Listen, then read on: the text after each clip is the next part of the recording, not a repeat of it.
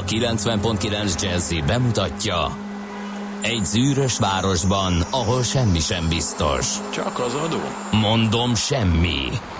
Ahol a kisbefektetőket senki sem védi meg a tőzsdei kilengésektől, és a sikátorokban leselkedik a kíméletlen hozamgyilkos. Csak négy férfi múlik a közbiztonsága. Hadnagy urak, merre vannak? A mindenre elszánt és korrumpálhatatlan alakulat vigyáz a rendre minden reggel. Ezek az állati nyomozók? Négy férfi egyeset és egy nyalóka. Ács Gábor, Gede Balázs, Kántor Endre és Mihálovics András. Az íróasztal mögül pedig Profit kapitány diktálja a tempót. Humor, emberi sorsok, közönséges bűnözők és pénz, pénz, pénz. Egy különleges ügyosztály. A Gazdasági Muppet Show minden hétköznap reggel a 90.9 Jazzin. De is figyelj, ne csak a bárányok hallgassanak. De miért? Ha nincs pénzed azért, ha megvan, akkor pedig azért. Millás reggeli. Szólunk és védünk.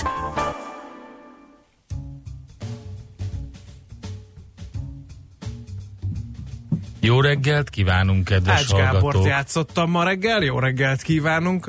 A hallgatók nem tudhatják ezt, mert nincsenek benne az adás készítésébe, de bizony, bizony néha előfordul egy olyan kulissza titkot hadáruljak el nektek, hogy az Ács Gábor rácsap a play gombra, nem tudom milyen gomb az, ami elindítja az adást, majd boci szemekkel néz rám. Most ugyanezt tette Kántor Endre, és egy ilyen csináltam. chicken direkt csináltam. játszottunk, hogy vajon kirántja előbb félre a kormányt, azaz kiköszön először jó reggelt, tehát most Kántor Endre vesztett, de szerintem a héten folytatódik a játék, akkor Az a biztos- gond, ez, az a gond hogy ez nem így másodperc- történt.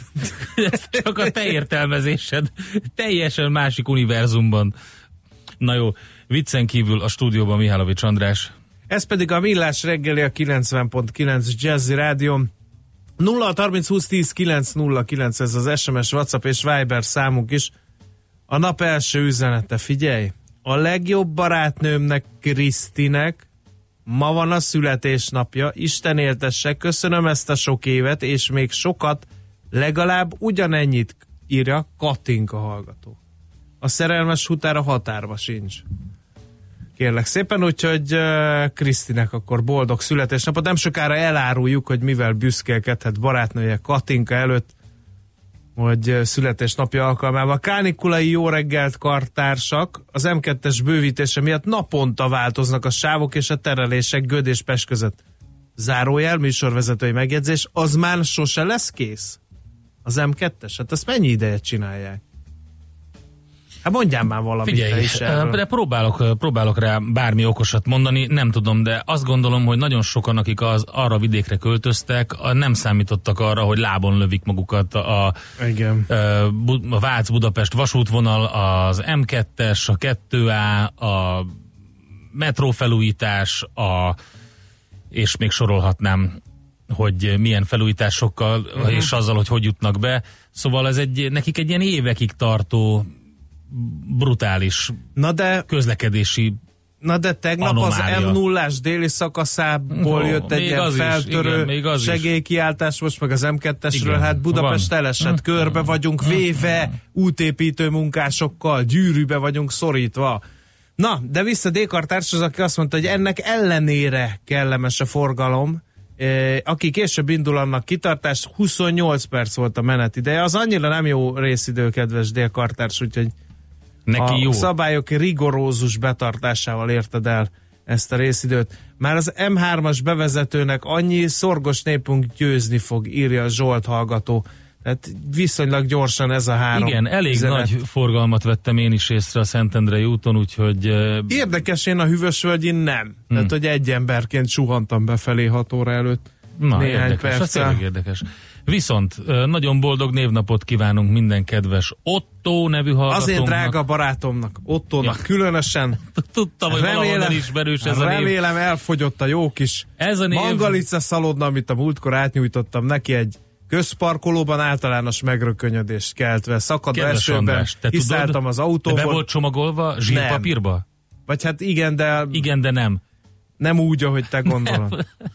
Hát Megázott egy picit a az a baj, hogy szalonna? korunk Budapestén teljesen me, teljes megrökönyödést és eh, egy kontrollal delt eh, ért minden járókelőnél, hogy szakadt az eső, kipattantam az autómból pólóban, hátra mentem a csomagtartóba, és egy oldal szalonnával szaladtam fel a járdán, ott várt egy esőkabátos ember, ez volt az én Otto barátom, és átnyújtottam neki, hogy fogyaszd egészséggel, majd megpróbáltam visszaszállni a kocsiba, és akkor láttam észre, vagy Utána akkor vettem vissza- észre, hogy ott van egy busz megálló, és az emberek nézték, Néznek. hogy egy ember Igen. esőbe szalonnával, hát ez hol? Beletetted Nokiás dobozba a szalonnát? Nem. Nem. Okay. Semmi korrupció nem lengte körül ezt Utána a a következő történt, Endre. utána az történt, hogy te már az autódban ültél és merengtél, amikor kopog valaki, Igen. ránéztél Otto barátodra, aki Igen. esőkabátban ott állt, Igen. és, és kapucniban, Igen. lehúztad az ablakot, és azt mondta, hogy András, te tudtad, hogy az Otto a német Otto névből származik, ami az ott kezdetű germán eredetű nevek beceneve, jelentése pedig birtok, vagyon? Nem. Te mondtad, hogy nem tudtam, Otto, boldog névnapot neked, amikor lesz július másodikán, és ezzel elhajtottál. Hát valahogy így is történhetett volna. Na De kiknek így vannak még történt. névnapjai? Például a Jenőknek, a, A Manyiknak, mietteknek. a mietteknek. Mi- Az et- Odinokat nem akarod megemlíteni? Egy jó Miálovics Odin, ha megszületett volna, milyen jó. menő lett volna, Menő. nem? Jó napot kívánok, mutatkozzatok be, én leszek a tanárotok kisiskolások, szólítsatok Manyi néninek, mutatkozzatok be, te ott, ott a sarokban. Csókolom, Manyi néni, Mihálovics Odin vagyok. Az milyen menő lenne, nem? Nagyon Igen, tetszene. ez jó pofa. E, és azt nem értem, hogy Várkonyi Gábort miért nem keresztelték Várkonyra. Várkonyi, Várkony. Az nagyon jó lett volna, tényleg. Na, mert hogy az is nem, névnap. Na mindegy. Na boldog névnapot Igen. nektek, kedves ottókárok, odinok, várkonyok, saroltok, ottók, jenők, manyik, marciánok, és e, tudjátok meg, hogy névnapotok egybe esik azokkal a napokkal, amiket most fogunk mondani. Például, hogy 1900-ban ezen a napon történt, hogy a Ferdinand von Zeppelin által tervezett LZ-1 jelzésű De ez meg LZ-1 Ha már- ha már- jelzésű léghajó elindult első ha már, próbaútjára. ha már sztorizunk, akkor ezt is világítsuk meg kicsit életszerűbben. 1900. július másodikát írunk. Otto von Zeppelin felhörpintette kávéját. És szólt Ferdinandnak, aki, Ja. aki a testvére volt. Szóval Ferdinand von Zeppelin felhörpintette a kávéját, felállt recsegős bőr foteljéből, és kilépett a kifutópályára. Szembe jött Franz József, régi harcostársa a repülőgépiparban, és azt mondta, főnök, megcsináljuk? Meg. Bólintott komoran Ferdinand von Zeppelin. Melyikkel? kérdezett vissza Franz József. Az Elcet 1. Elszet, először azt mondta, legyen az Elcet 2, de abba kevés a hidrogén, Ferdinand. Na jó. Ah, ah, gut. Ach so, Ach so. mondta Ferdinand von Zeppelin, majd elindult az Elcet 1 horgonyzó helyére egy baromi nagy macsetével, mert tudta, hogy körömollóval, vagy pláne hű bicskájával nem fogja tudni elnyírni azt a kötelet, amely útjára engedi a Ez egy rendes hajókötő volt Na, hát valószínűleg. így, igen. Hát szerintem ezzel megpróbáltad azt enyhíteni, ami még történt ezen a napon, és hát ennek a következő eseménynek pedig eléggé súlyos és komor eh, vonzatai vannak a mai napig, mert hogy 1998-ban ezen a napon volt, amikor merénylet volt a budapesti Aranykéz utcában, négy halott, köztük ugye az alvilágban közismert Boros Tamás, és hát figyelj, én erre szintisztán emlékszem, ugyanis éppen a belváros felé tartottam, egy ilyen, hogy is mondják, ilyen napközbeni kis kiruccanást tartva a munkahelyemről, mert el akartam Szóval intézni lógtál. valamit. Nem, ez meg volt beszélve, viszont nálam volt a teljes felszerelés, rögzítő felszerelés, és rám telefonáltak, hogy azonnal menjek az Aranykéz utcához, mert ez történt, úgyhogy én oda mentem, és a Magyar Rádióban használatos ilyen nagy oldaltáska rádiókkal, meg Emlékszem mikrofonokkal, ott tartózkodtam egész késő estig, és ott próbáltam riportolni arról, hogy mi történik. Elég érdekes volt. Mennyi idővel az események után? Még ott hát lángolt körülbelül, minden? mit tudom én, szerintem körülbelül egy ilyen 20 perccel utána érhettem oda. Uh-huh. És utána hát egész késő estig, és nagyon, nagyon durva érzés volt. Hát akkor ugye még nem tapasztaltuk azt a típusú um, terrorizmust, ami, ami, ami egyébként mára már, hogy is mondjam, jellemzővé vált. Úgyhogy, úgyhogy érdekes volt úgy Budapestnek ott a, a, a klasszikus belvárosában mászkálni, és látni az embereket, meg hogy ezt az egész rémületet az arcokon, meg az, azt, hogy mi történt, senki nem tudja, csak azt, hogy eléggé durva dolog történt. Szóval nagyon, nagyon érdekes volt, az biztos. Na nézzük, Na, van, van még más, amiről beszélget? Ah, szóval Igen. Nem is említettük őket. Igen, bár még 1944-ben az amerikai légierő a legsúlyosabb támadást pont július másodikán intézte Budapest és Magyarország ellen. 712 bombázó támadta a Csepeli szabadkikötőt, a Fésis fonógyárat, a Hungária kénsavgyárat és a Csepeli olajfinomítót, uh-huh. valamint a keleti és a nyugati pályaudvarokat. Uh, utóbbiak elleni támadás kicsit rosszul sült el, mert a hatodik és a hetedik kerületek lakónegyedeit érte a csapás. Uh-huh. Ezen felül bombatámadás érte a Szolnoki vasúti hidat, meg a Komáromi és a Győri pályaudvarokat is.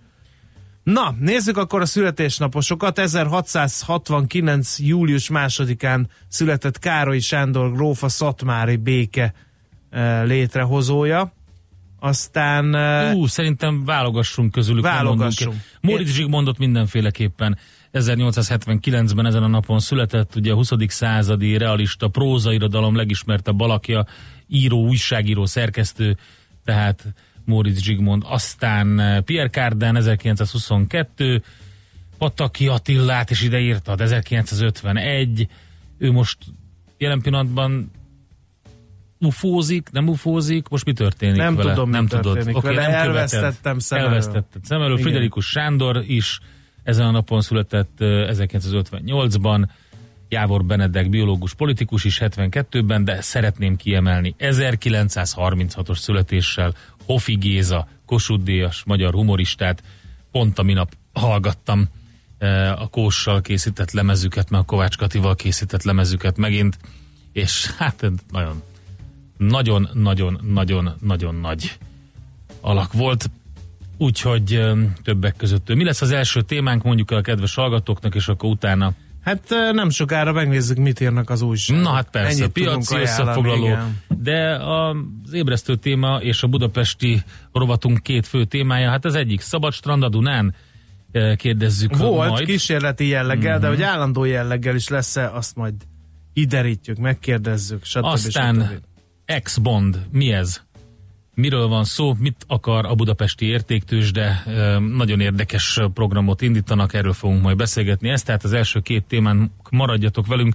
0630 2010 909. Már ami most ez, igen? felszólítunk mindenkit, hogy közlekedési információk is jöhetnek, ne csak olyan poénok, amit el a hallgató megeresztett. Otto ett, Otto két T. Oké. Okay.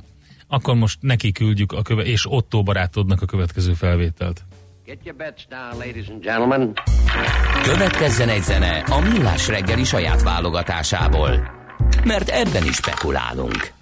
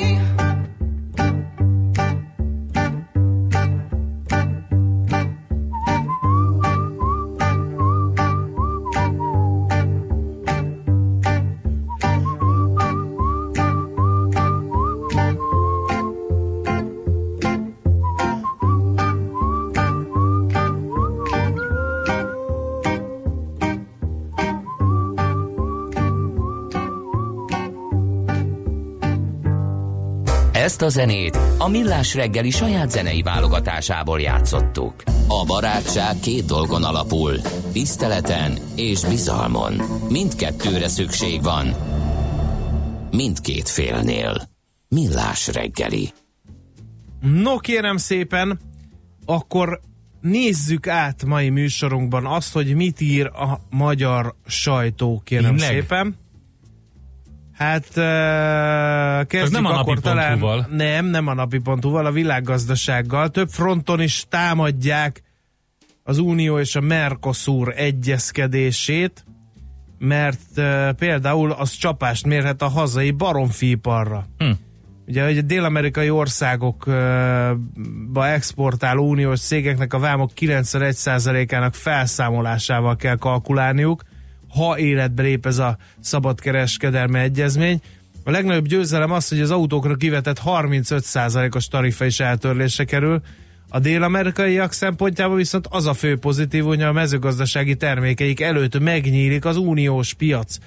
A hétvégén aláírt megállapodás jóváhagyás azonban évekbe tellett, mivel a zöld párti politikusok és a környezetvédők mellett az európai agrárszektor is tiltakozik Magyarországon, főleg a rosszabb minőségi baromfi termékek dömpingjétől tartanunk. Vagy tartanak, tart, kell tartanunk.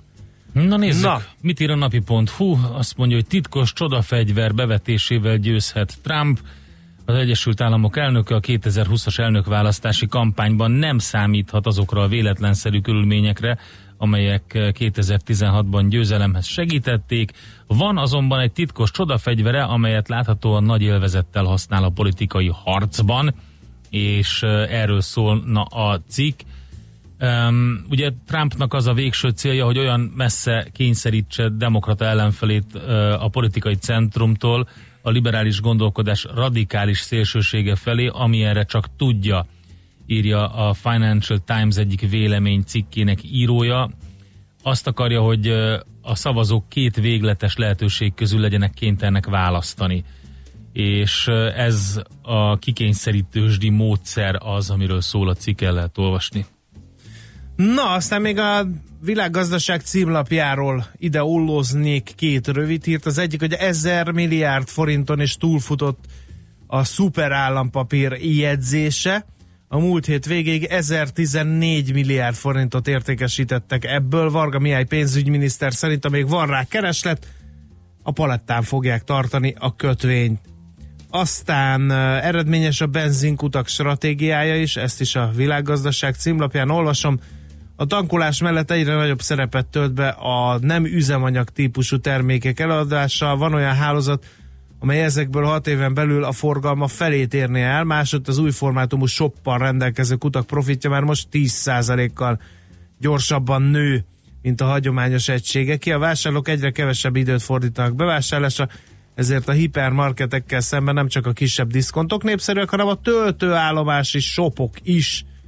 De a gyorsan elkészülő, kényelmesen elfogyasztható ételek szerepe is felértékelődött. Magyarországon írja tehát. Mi kellene ahhoz, hogy a magyarok kétszer Na mi? boldogabbak legyenek? Kétszer Ezt több lóvé. Tudtam, hogy ezt fogod mondani, és ez egy nagyon-nagyon-nagyon-nagyon szép mondás. Kérlek szépen Matolcsi György kétszeresére emelni a boldogság indexünket, ami jól hangzik, de ha komolyan vesszük, akkor a lehetetlent súrolja. Minden esetre kisebb korrupcióval boldogabbak lennénk, írja a G7.hu. Lényeg a lényeg, hogy ugye gyakran szokott a jegybank elnök úr ambiciózus gazdaságpolitikai célokat megfogalmazni. Legutóbb június 1-én vagy elején tett közé egy írást, amiben 10 területet jelölt meg, ahol Magyarország világelső lehetne, de legalábbis felzárkózhatna Nyugat-Európához. Ebből az egyik cél az életminőség összes mutatójának megduplázása 2030-ig, egész pontosan, ahogy Matolcsi fogalmazott, emeljük kétszeresére az életminőség összes mutatóját, különösen a boldogságindexet és a Human Development Indexet. Így kapna mindenki egy személyes értéket, ami megint csak aranyat ér, és hát ezt um, próbálják mm, ebben a cikkben kielemezni, hogy hogy állunk ezzel a boldogságindexel a régióban, mi történik ezzel, honnan származik, mit kéne vele tenni, hogy boldogabb legyen a magyar, 2010 és 2018 között például miben javult a helyzet Magyarországon, látszik, hogy javult az egészséges élet várható hossza és a társadalmi kohézió, a GDP hatása stagnált, a döntési szabadság viszont szűkült, és a korrupció is jobban aggasztja a magyarokat, és akkor szépen kielemzi a cikk, hogy hogyan lehetne ezt jobbá tenni. Horváth Ildikó egészségügyért felelős államtitkár adott egy interjút a Magyar Nemzetnek néhány megállapítást ide citálnék. Megszűnt az egészségügyben a létszámcsökkenés, sőt egyre többen helyezkednek el, vagy térnek vissza a kórházakba rendelőintézetbe dolgozni.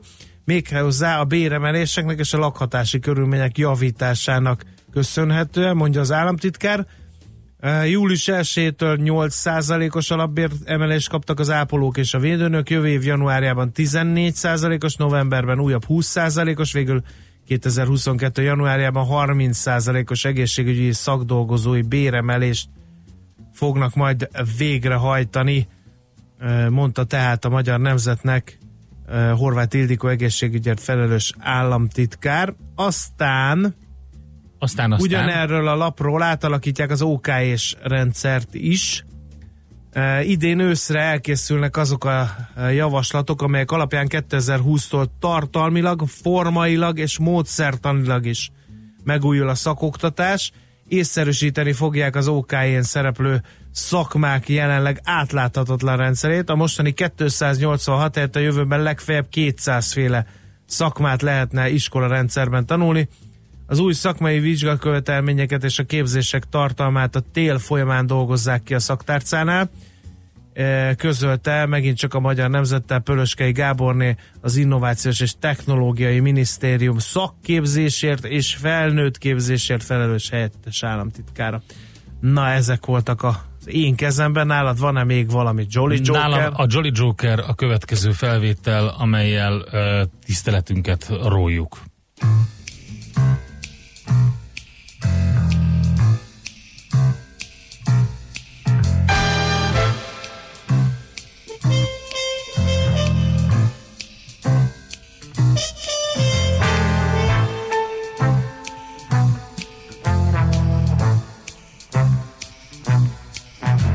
Kicsit szomorkás a hangulatom, máma.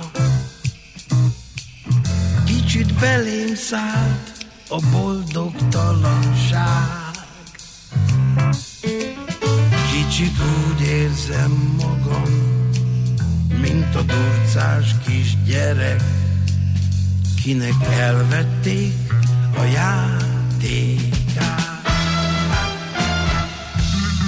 Kicsit szomorkás a hangulatom, máma. Olyan borús lett e bűbájos világ. Kicsit elbántak velem, na de történt már ilyen. Szívem harag nélkül gondol rá. Gyere, gyere, gyere, drága cimborám, gyorsan vigasztalj. Látod, összeroppanok már.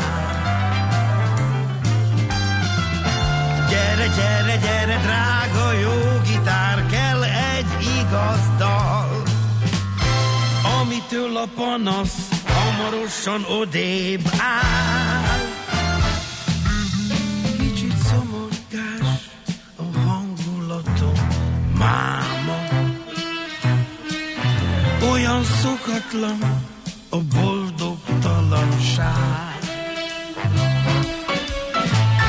Megrázom magam, s ugye minden rendben van, s újra emelt fővel nézek rád.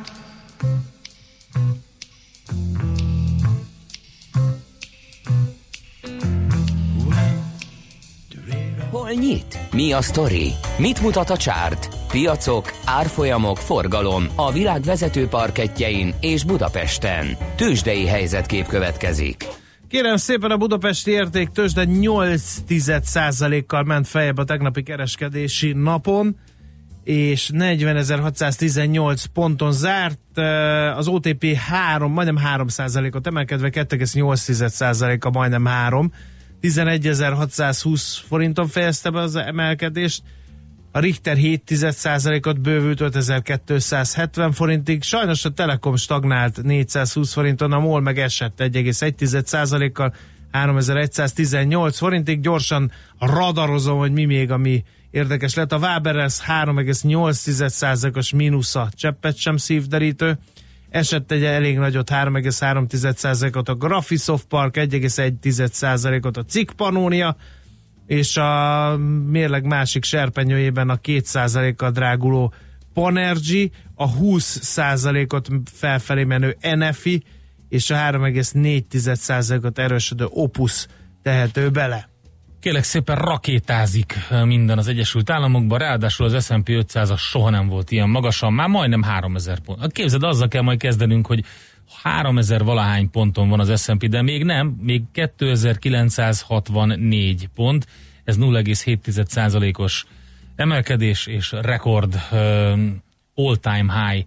Az Nasdaq is több mint egy százalékot ment föl, a Dow Jones is fél százalékot erősödött, az Apple visszahozta azt a majdnem 2 százalékot, amit korábban pénteken szenvedett el, úgyhogy majdnem 2%-os emelkedéssel 200 dollár fölött zárt, és a nagy-nagy papírok közül mindenki 1% fölött, a Citigroup, a GE, a Google és a Microsoft is.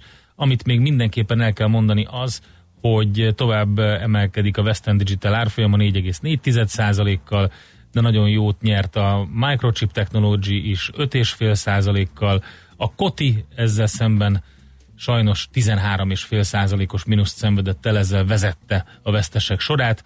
Nagy hír volt még az amerikai piacokon, és természetesen befolyásolta a kereskedést az is, hogy Warren Buffett bejelentette, hogy ismét 3,6 milliárd dollárt ajándékoz, vagy adakoz el vagyonából, úgyhogy az omahai bölcs tovább adakozik. Tegnap egyébként említhettük volna adóvilág rovatunkban, amikor a különböző cseritikről beszélgettünk, illetve a nagy adományozókról, jótékonykodásokról. Tősdei helyzetkép hangzott el a Millás reggeliben.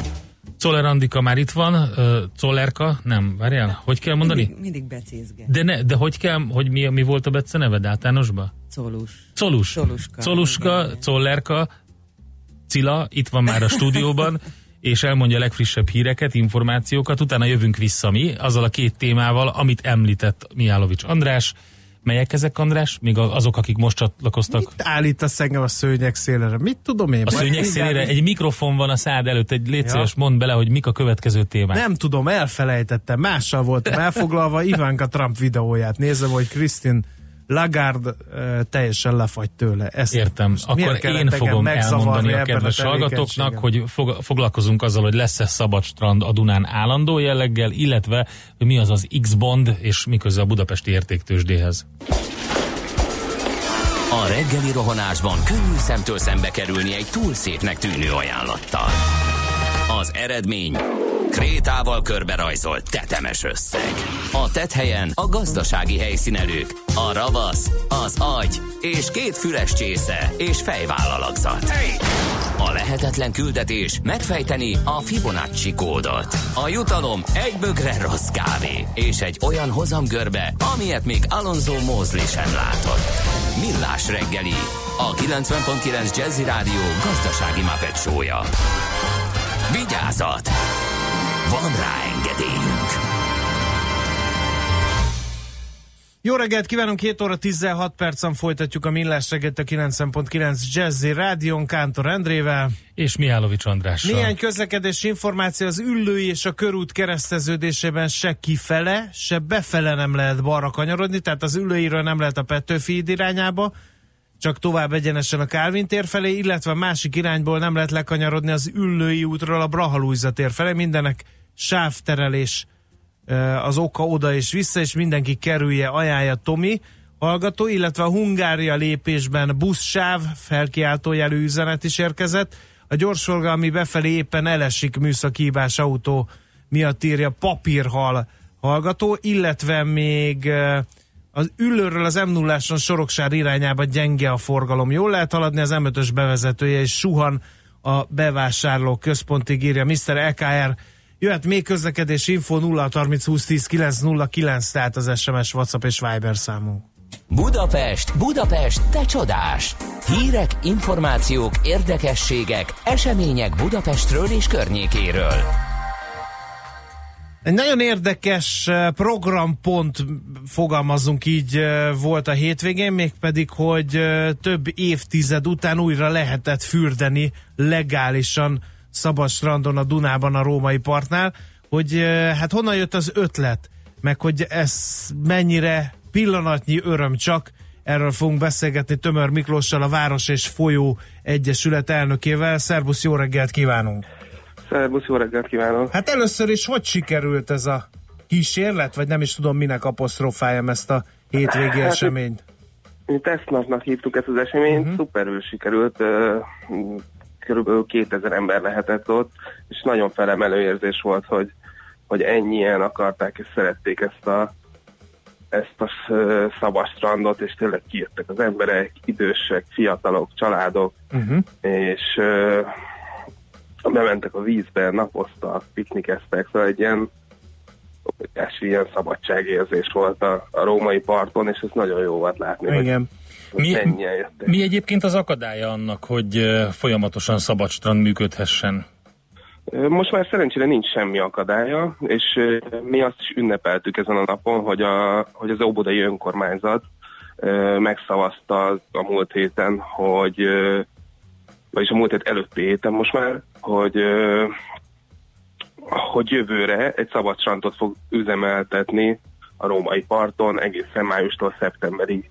És ez volt az egyik nagy ünneplésünk oka, vagy az, egy, az, hogy elindítottuk ezt a tesztnapot, és most kipróbáltuk, hogy milyen lenne, mi az ideális helyszín, mik a szükségességek, mik a hiányosságok, mert nagyon sok feltételnek kell megfelelni egy ilyen strandnak, kezdve a vízminőségtől a vízimentőkig, az öltözőn át, zuhanyzó, tényleg so- sok-sok minden van, és, és most ezeket kezdjük el próbálgatni, hogy, hogy hogyan tudna ez jól működni, melyik az ideális helyszín a rómain. Na ezt akartam kérdezni pont, hogy mert én elég sokat járok arra, hogy melyik az ideális helyszín vajon? Mi azt gondoljuk, hogy ez a, a postás üdülőtől fölfelé eső helyszín, ami már egy kicsit túl van ezen a nagyon vendéglátós részen, és, és onnan fölfelé, akár az egész, egész római, az egy körülbelül egy kilométeres partszakasz, az alkalmas lenne erre. Itt uh, igazából a sétány túloldalán vannak a csónakházak, illetve néhány üdülő és lakóépület, de a parton még semmilyen uh, infrastruktúra, semmilyen funkció nincs, azon felül, hogy persze egy természetes höveny van, ami nagyon-nagyon jó, de hogy ezt meg lehetne felni, avval, hogy itt be lehessen menni a Dunába is. És akkor itt ki kell alakítani ezeket a megszokott strand öltözőket, mellékhelyiségeket, tusolókat? Állandó jelleggel? Igen, az nagyon fontos, hogy legyenek ezek, a, ezek az infrastruktúrális elemek, de, de az is fontos, hogy ezek olyanok legyenek, amik, amik a környezetükbe illeszkednek. Szóval nincs szükség túlépíteni ezt a, ezt a területet. Szóval ahhoz, hogy, hogy átvegyük a fürdőnadrágunkat, nem kell egy öltözősort, egy kabinsort, vagy, vagy szekrénysort építenünk. Elég, hogyha akár a Balatoni strandon nézzük, hogy van egy ilyen kis spirál alakú dolog, átveszi a fürdőgatját az ember, és már csobbanhat is. Szóval nincs, nincs szükség olyan óriási infrastruktúrára, de ugyanakkor tényleg ezeket a, ezeket ö, a fontos elemeket ki kell építeni, kell, hogy legyen egy, egy vízimentő szolgálat, aki folyamatosan a helyszínen van, uh-huh. kell, hogy ki legyen jelölve egy bolyasorra, hogy meddig lehet bemenni a vízbe. Ez a Dunánál különösen fontos, mert óriási sodrása van itt a víznek. Szóval, szóval van, van néhány olyan elem, ami, ami szükséges. Uh-huh. Mi a helyzet a vízminőséggel, ezt hogy tudjátok ellenőrizni? Vagy nyilván a hatóságoknak kell folyamatosan leadni valami mintát, nem? Szerencsére szuper a vízminőség, nagyon ö, strandolásra alkalmas, kiváló, hogy, ö, hogy a pontos megfogalmazás. Minden hónapban méri az önkormányzat, uh-huh. most már egy éve, először a Város is Egyesülettel mi elkezdtük mérni, tavaly május óta minden hónapban megmérjük a vízminőséget, és, és kiváló a vízminőség a strandon, és, vagyis a római parton, és ezt folytatjuk ezeket a méréseket mindaddig, amíg meg nem nyit a, a strand, illetve akkor is természetesen a jogszabályoknak megfelelő időszakonként mérjük az vízminőséget. Még egy dolog, ugye, ami ilyenkor kardinális szokott lenni, főleg a nyári időszakban, amikor nagyon sokan elindulnak a római partra, akár a cukrászdákba, vagy ott az ottani bistrokba, különböző éttermekbe, hogy, hogy hol lehet parkolni. Ugye mert a Nánásin, meg a Királyok útján ott nem igazán lehet, illetve azokban a kis utcákban talán, amik benyílnak. Igen, sajnos nagyon uh, rossz a parkolás a, a, római parton.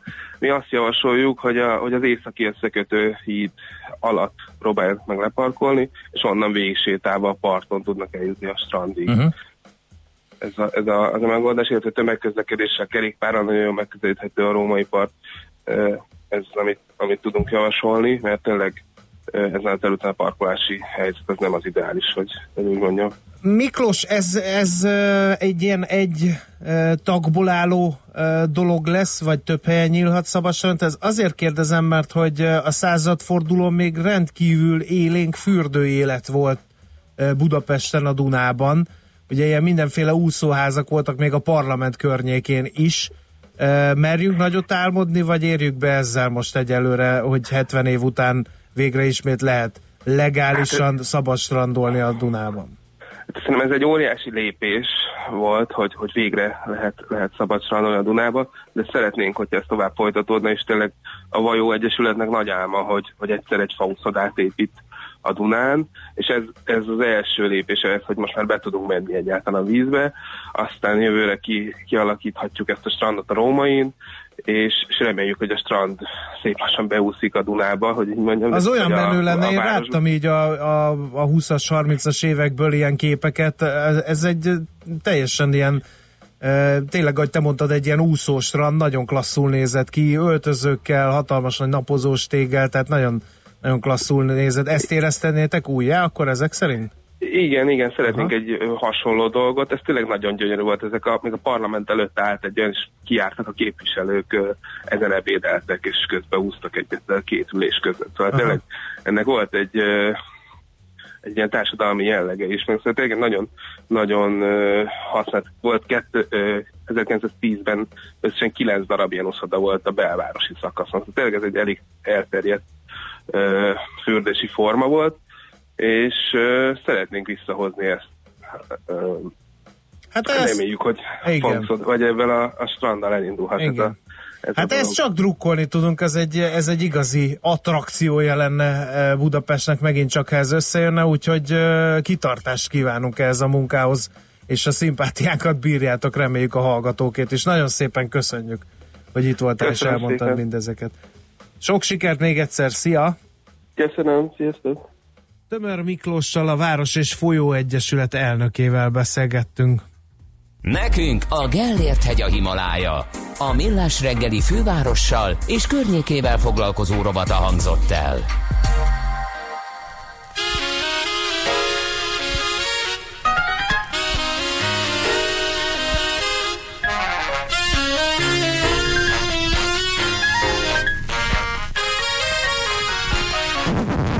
Nekem a Balaton,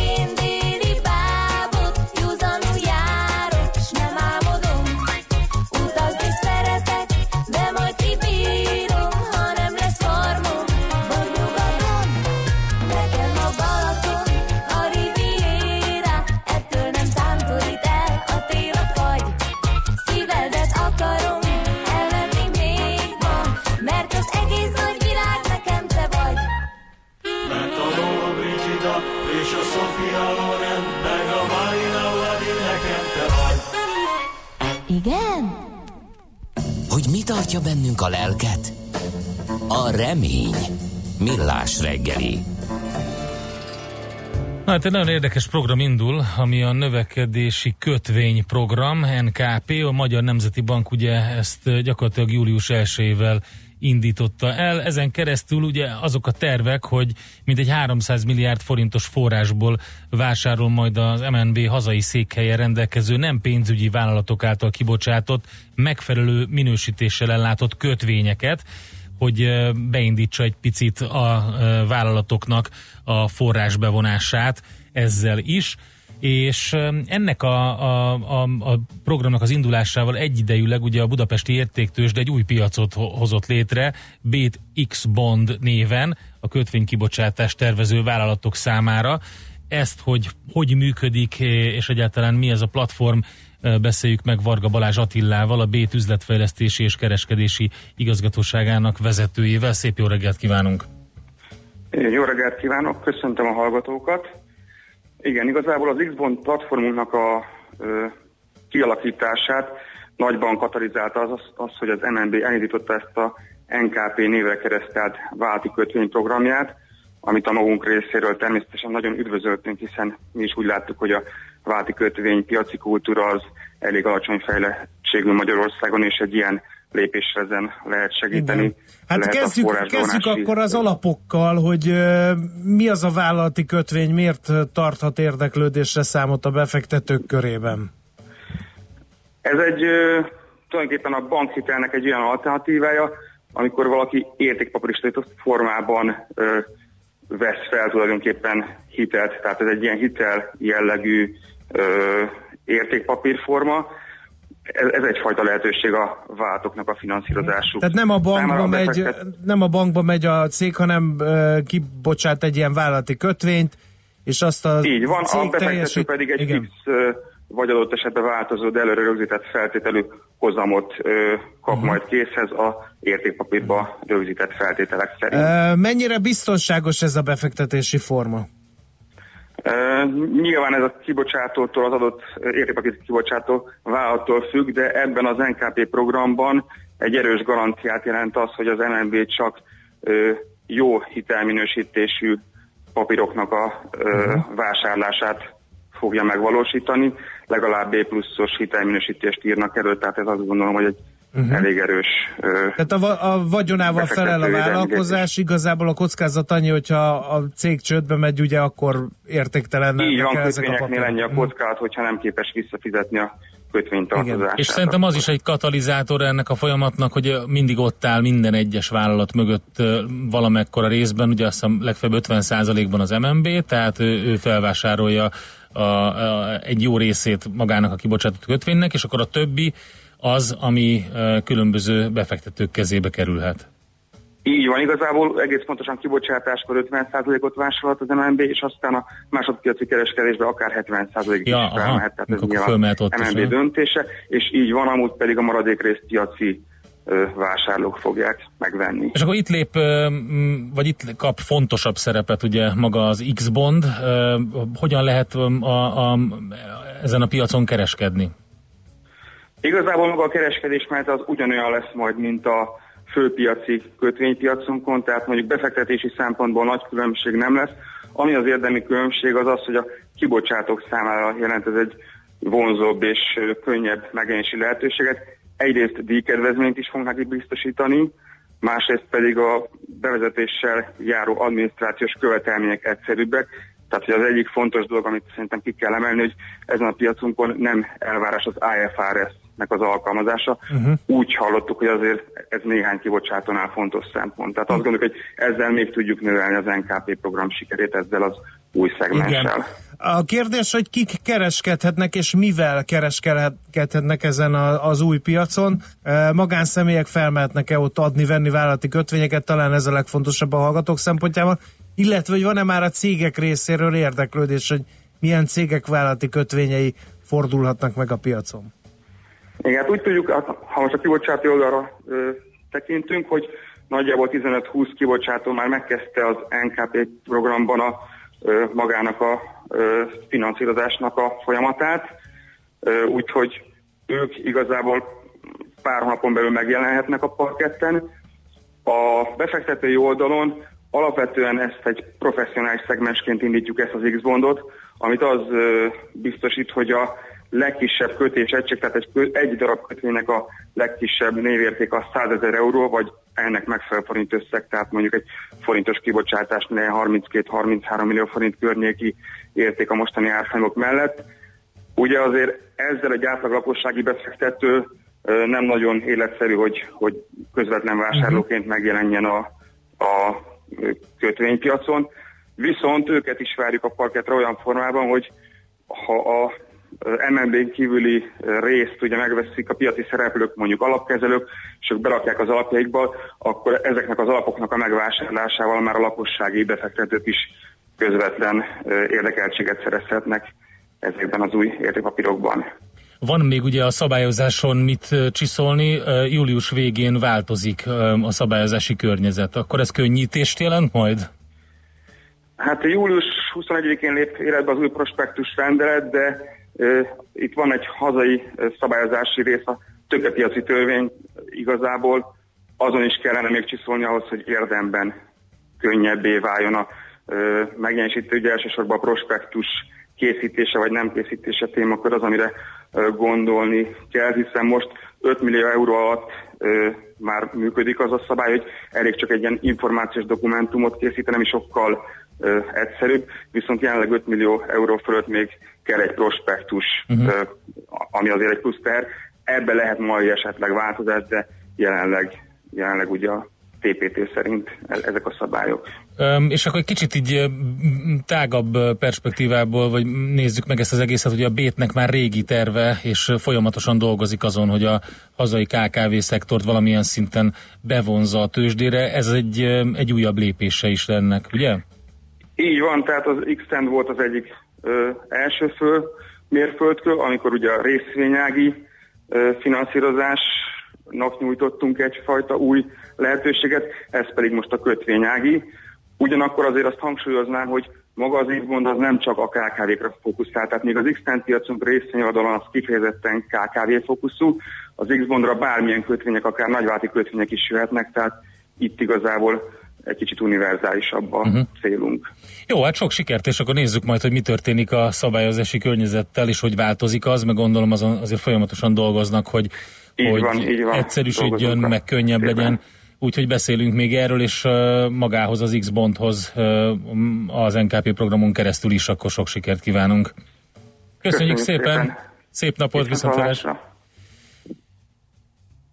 Tehát az X-Bond eh, piacról beszélgettünk Varga Balázs Attilával, a Bét üzletfejlesztési és kereskedési igazgatóságának vezetőjével. Ugye magán a kötvény programon keresztül egy újabb lendületet kaphat ez a piac is a budapesti értéktősdén. Műsorunkban termék megjelenítést hallhattak. Amikor hétvégén kiürülnek és fellélegeznek a város útjai, akkor telik meg a Jazzy Street járművekkel. Aminek legalább két kereke van, elektromos, hibrid vagy netán belső égésű motor biztosan helye van a Jazzy Streeten. Tesztelünk, értékelünk, kritizálunk és jó tanácsokkal látunk el minden közlekedőt évszaktól függetlenül télen, nyáron, hóban, fagyban. A 90.9 Jazzy Streetjén a sofőr Bögös Sándor. Minden vasárnap reggel 8 és 10 óra között. Rövid hírek a 90.9 Jazzin. Tovább csúszhat az új nemzeti alaptanterv bevezetése. A hvg.hu azt írja, a NAT megújításáért felelős miniszteri biztos Hajnal Gabriella kinevezését meghosszabbították, 2021. szeptemberéig kell felügyelnie az új NAT bevezetésének előkészítését. A bevezetés céldátumának korábban 2019. szeptemberét jelölték meg, de tavaly októberben Pósán László az Országgyűlés Kulturális Bizottságának Fideszes elnöke elismerte, ebben az időpontban még biztos, hogy nem lesz bevezethető állapotban az új alaptanterv. Az elmúlt hétvégi viharok nyomán a biztosítók sok ezer újabb bejelentésre több százmillió forint kártérítést fizettek ki, vagy különítettek el a károk rendezésére.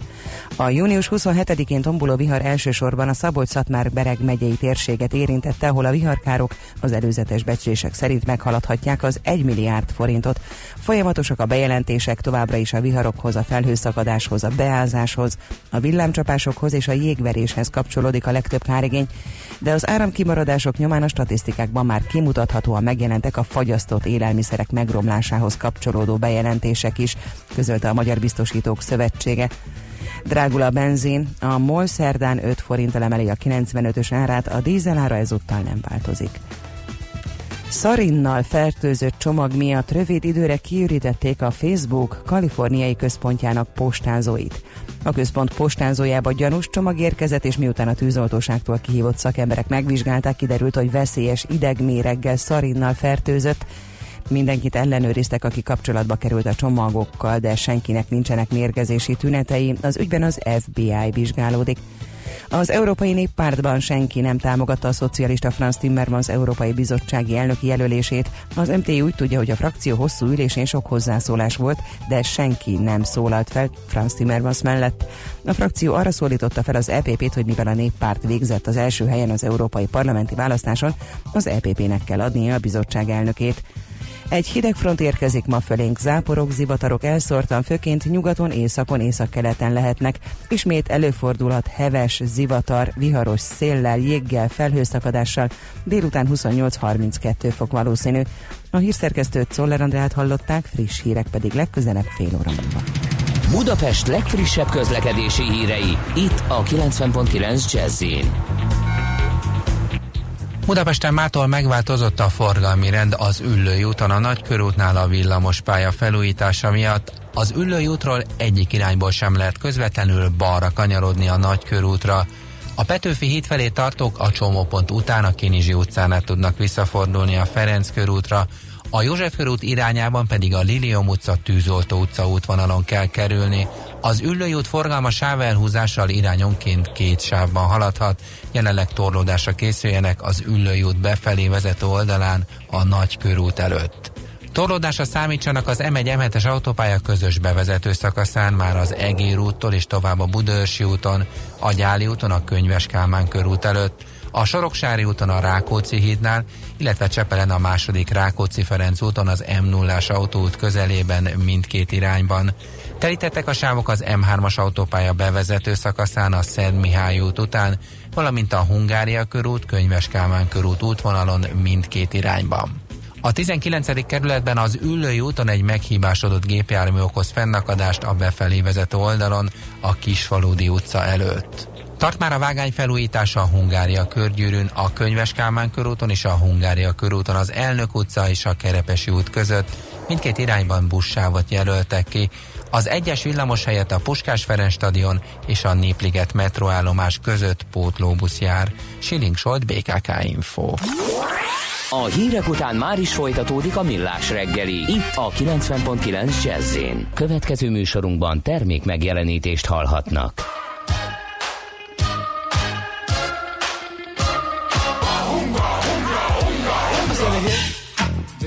The hip, the hip, hip, hip hop, you don't stop. Rock it out, baby, rubber to the boogity bang bang, the boogie to the boogity beat.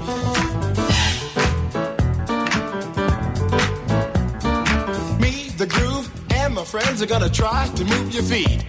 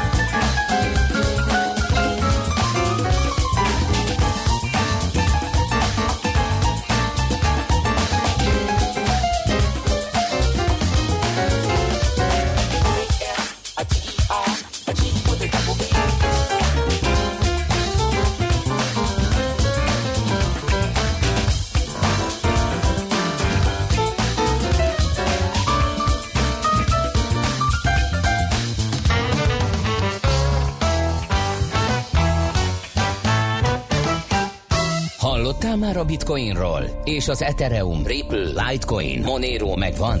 Hallgass a kriptopénzek világáról és a blockchain technológia híreiről szóló rovatunkat. Kriptopédia, hogy értsd is, mi hajtja az új devizát.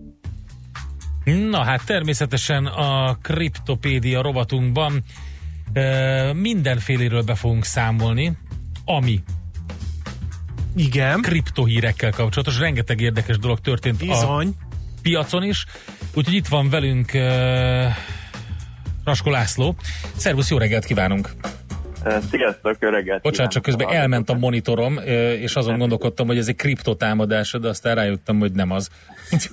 No, hát egész érdekes pályát írt rá a bitcoinnak az árfolyama. Mi történt a piacon? Volt nagy nekibuzdulás, azt hittük, hogy a fák az égig nőnek hirtelen, aztán volt nagy kiózanodás is.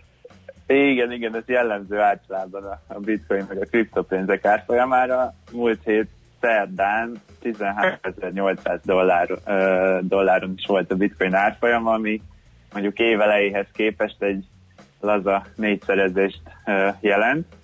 Majd utána gyorsan jött a kiózanodás, és másnap esett is több mint 2000 dollárt, és most jelenleg már 10.000 dollár alatt van, ilyen ki- 9800 dollár körül. Um, Mi lehet a magyarázat a hektikusságra? Hát ugye azért egy négy hónap alatt négyszerezés után egy 30%-os esés azért ez, ez nem egy olyan uh, durva dolog. Nagyon sokan úgy gondolják, hogy kicsit túl gyorsan uh, emelkedett a bitcoin meg a többi kriptó árfolyama. Uh, van egy ilyen jelenség, ez a fear of missing out, vagyis hogy félnek az emberek, hogy kimaradnak a jó dolgokból, és ilyenkor már, már nem reális vagy fundamentális dolgok mozgatják a piacokat, hanem már csak mindenki be akar vásárolni, és valószínűleg kezd így kinézni a, a bitcoin árfolyam is. Ilyen, ilyen volt azért utoljára 2017 végén is, amikor nagyjából három hét leforgása alatt 10 ezer dollárról felment 20 ezer dollárra az árfolyam. Hát most is egy ilyen kezdődött el, aztán végül is visszakorrigált a piac. Uh-huh. Oké. Okay. Merre mehet tovább? Erőt gyűjt, vagy, vagy van még felfelé, és akkor most ne, ne a hiszti oldaláról közelítsük meg, hanem fundamentálisan. Aha, hát mivel mostanában már tényleg mindenhol azt hallani, hogy ilyen meg olyan cégek uh, kriptoval kísérleteznek, uh, ugye jött legutóbb a Facebook Libra is, meg vele még 27 cég, hogy valószínűleg ez, ez most csak egy átmeneti esés, persze én se látom a jövőt, de így a trend alapján egyenlőre még mindig bika trendben vagyunk, tehát valószínűleg uh-huh. okay. valószínűsíthető még felfelé. Hát főleg, ha meghallják a befektetők, hogy mit jósol az IMF. Így van. A, az IMF az készített egy felmérést 189 ország jegybankjaival, a, amiből végül is 96-an válaszoltak, és ebből a 96-nak a 20%-a azt nyilatkozta, hogy ö, igazából megfontolják a digitális valuták kibocsátását, és ők is szeretnének ö, kriptopénzt ö, valamilyen formában ö, használni. Ez ö, leginkább a költségek csökkentését és a hatékonyságok növelését ö, emelték ki, és ezen kívül azt is, hogy, hogy így kicsit bevezessenek olyan kriptovalutákat is a világra, amik nem hipervolatilis, hipervolatilisek, mint a mostaniak. És hát ennek ezután rögtön a hír után a Goldman Sachs CEO-ja David Solomon egy interjúban azt mondta, hogy igazából nem csak a jegybankok, de már ők is szeretnének kriptovalutát kibocsájtani, Mhm. nem is ők lennének az elsők, mert ugye a JP Morgan már, már hónapokkal ezelőtt bejelentette, hogy ezt szeretné megcsinálni, de hát ez így tényleg nem meglepő, mert most már uh, minden nagy bank, meg nagy cég felült erre a kriptovonatra az utóbbi időben, úgyhogy Jó reggelt kívánunk, Goldman Sachs. Igen, viszont de, jó, tudod, hát mi a, figyelj, de nem, viszont ez tudod, nem így működik, azért legyünk igazságosak hozzájuk, tehát szerintem rögtön az elejétől kezdve folyamatosan vizsgálták, nézegették, körbeszaglázták ezt az egészet, és ahogy inkább mainstreammé válik és elfogadottabbá válik ez a fizetőeszköz, vagy ezek a fizetőeszközök, vagy a maga a technológia, úgy, úgy ülnek föl a vonatra. Ez így van, Igen. így van, már régóta kutatják, az elején még inkább óckodtak tőle, és, és az interjúkban inkább negatívan nyilatkoztak, aztán egy idő után már Mhm. elkezdtek pozitívan nyilatkozni, most meg már annyira pozitívak, hogy már ők is csinálják. És akkor mik a tíz ö, Várj legjobb? egy kicsit, Miért? Mire viszont várjunk? tudod mi a meglepő ebben? Az, hogy a jegybankok közül egy csomó nagyon ellenséges volt a bitcoinnal, meg a kripto ö, fizetőeszközökkel kapcsolatban, hát ezért meglepő az, hogy ennyien tervezik a piacra dobását. Ugye több helyen be is tiltották, a Magyar Nemzeti Bank sem ajánlja egyébként a kriptodeviza kereskedelmet, de ennyit erről. Viszont ha már kriptovalutákról, kriptodevizákról beszélgetünk, akkor hát nézzük már meg, hogy melyik a top 10 ezek közül, mert hát a bőség zavarával küzd, aki bemegy erre a Hát piacra. legalábbis a Weiss rating szerint melyik a top 10. Igen, sokféle, sokféle minősítés van, hogy melyik, melyik a legjobb eh, kriptovaluta. Eh, Van egy Weiss Ratings nevezetű cég, aki kicsit olyan, mint a, eh, a Moody's, vagy például a Standard Poor's, hogy ők eh, ilyen hitelminősítők, és nekik van egy ilyen szolgáltatásuk, hogy ők már nem csak, nem tudom, részvényeket, kötvényeket minősítenek, hanem kriptopénzeket is. Leginkább a minősítés alapja az az, hogy milyen a technológia, milyen az elfogadottság, mennyi kockázatot rejt egy, egy adott kriptopénz, és, és ehhez képest pedig me- mekkora a várható hozama.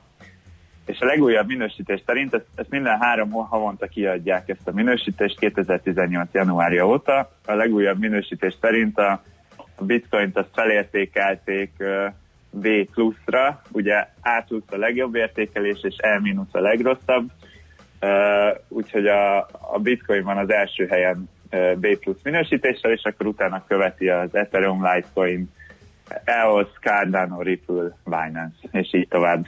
Mhm. Uh, ez ugye leginkább azoknak lehet érdekes, akik, uh, akik uh, vagy újak ezen a piacon, és szeretnének valami fogóckodót, hogy mi alapján vegyenek ilyen pénzeket, vagy az intézményi befektetők, akiknek is érdekes lehet, akiknek ugye meg van szabályozva, hogy mik befektethetnek, például milyen minősítésű részvényekbe vagy kötvényekbe, és akkor lehet, hogy a jövőben lesz ilyen, hogy milyen minősítésű kriptopénzekbe is lehet fektetni. Szuper! Az utolsó hír az talán a legbonyolultabb. Van benne egy, egy alkalmazás, van benne kis amerikai tőzsdefelügyelet, meg a Blockchain Association. Itt, ez hogy, hogy bekerült ez a hír, hogy a KIK nevű alkalmazás a jogvédelmje, jogvédelmére gyűjtött pénzét azt a Blockchain Association kezeli. Ez, ez a Kik, ez egy olyan alkalmazás kb. mint a Facebook Messenger vagy a WhatsApp, főleg ö, elterjedt, és ők 2017-ben csináltak egy ICO-t, ugye egy ilyen nyilvános token kibocsátást, ahol ö, 100 millió dollárt összeszedtek, Uh-huh. és erre az Egyesült Államok értékpapír és tőzsde felügyelete is felfigyelt, többek között az összeg miatt is, meg, meg azért is, mert hogy ezek a tokenek nagyon úgy tűntek, így kívülről, mint hogyha ezek lényegében értékpapírok lennének, és ezért ez a SEC, ez az értékpapír felügyelet, ez mm, végül is egy ilyen eljárást indított a KIK ellen, és azt mondják, hogy a token árusítást ezt végül is be kellett volna jelenteni a felügyeletnek, és úgy kellett volna csinálni, mint egy rendes részvénykibocsátást.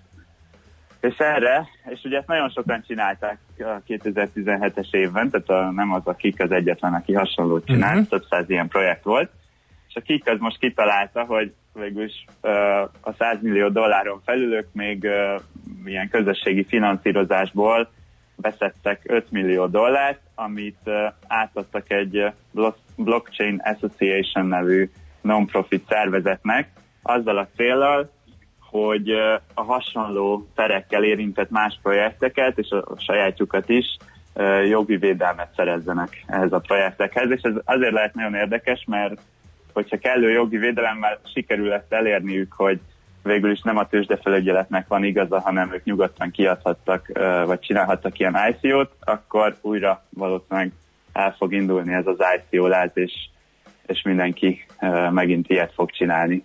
Most ez ugye azért állt le, mert az értékpapír felügyelet elkezdett sok helyen vizsgálódni. Igen. Na, hát akkor ez egy újabb lépés afelé, hogy nagyobb elfogadottsága legyen meg, hogy biztonságosabbnak ítéljék meg magát ezt a technológiát, meg a magukat a pénzeket is. Igen, így van. Oké, okay, Laci, nagyon szépen köszönjük az információkat, szép napot neked, jó munkát! Szép napot nektek is, és hallgatóknak is. Köszönöm szépen. Raskó Lászlóval beszélgettünk az online kriptobroker MrCoin.eu stratégiai menedzserével. Elég sok hír fért bele ma is kriptopédia rovatunkba. Hogyha van kérdés, akkor küldjétek 0630 20 10 909, ez a WhatsApp, Viber és SMS számunk is egyben. Kriptopédia, a millás reggeli új devizarobata hangzott el. Hírek és érdekességek a kriptopénzek és blockchain világából. I am like a junkie always longing for more. Always longing. Morning, noon, and night you want what I'm craving for.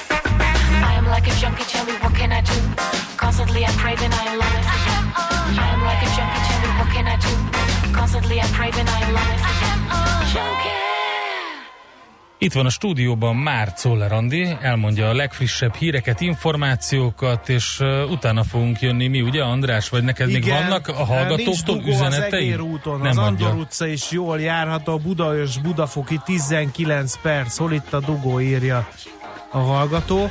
Értem, hogy kereslet kínálat, de van bármilyen fedezet, gazdasági teljesítmény a kriptovaluták mögött, vagy csak menő? Írja András hallgató, vagy horkan fel, vagy nem tudom én mit, hogy mondjam. Ez majd egyszer kifejtjük, ez most nem két percben lehet. Röviden menő. Igen.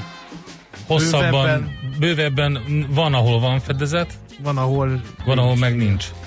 Angliában a tengerparton semmi nincs, még egy nyomvat zuhanyzó se, vinni kell palackozó vizet leöblíteni a dzsuvát, a tavakban, folyókban tilos fürdeni, szabadtéri medencék, strandok nincsenek, borzasztó, ráadásul mivel tilos, nincs rendészet, így egyre több a haláleset, és több is lesz, mert egyre melegebbek a nyarak. Exportáljunk know-how-t.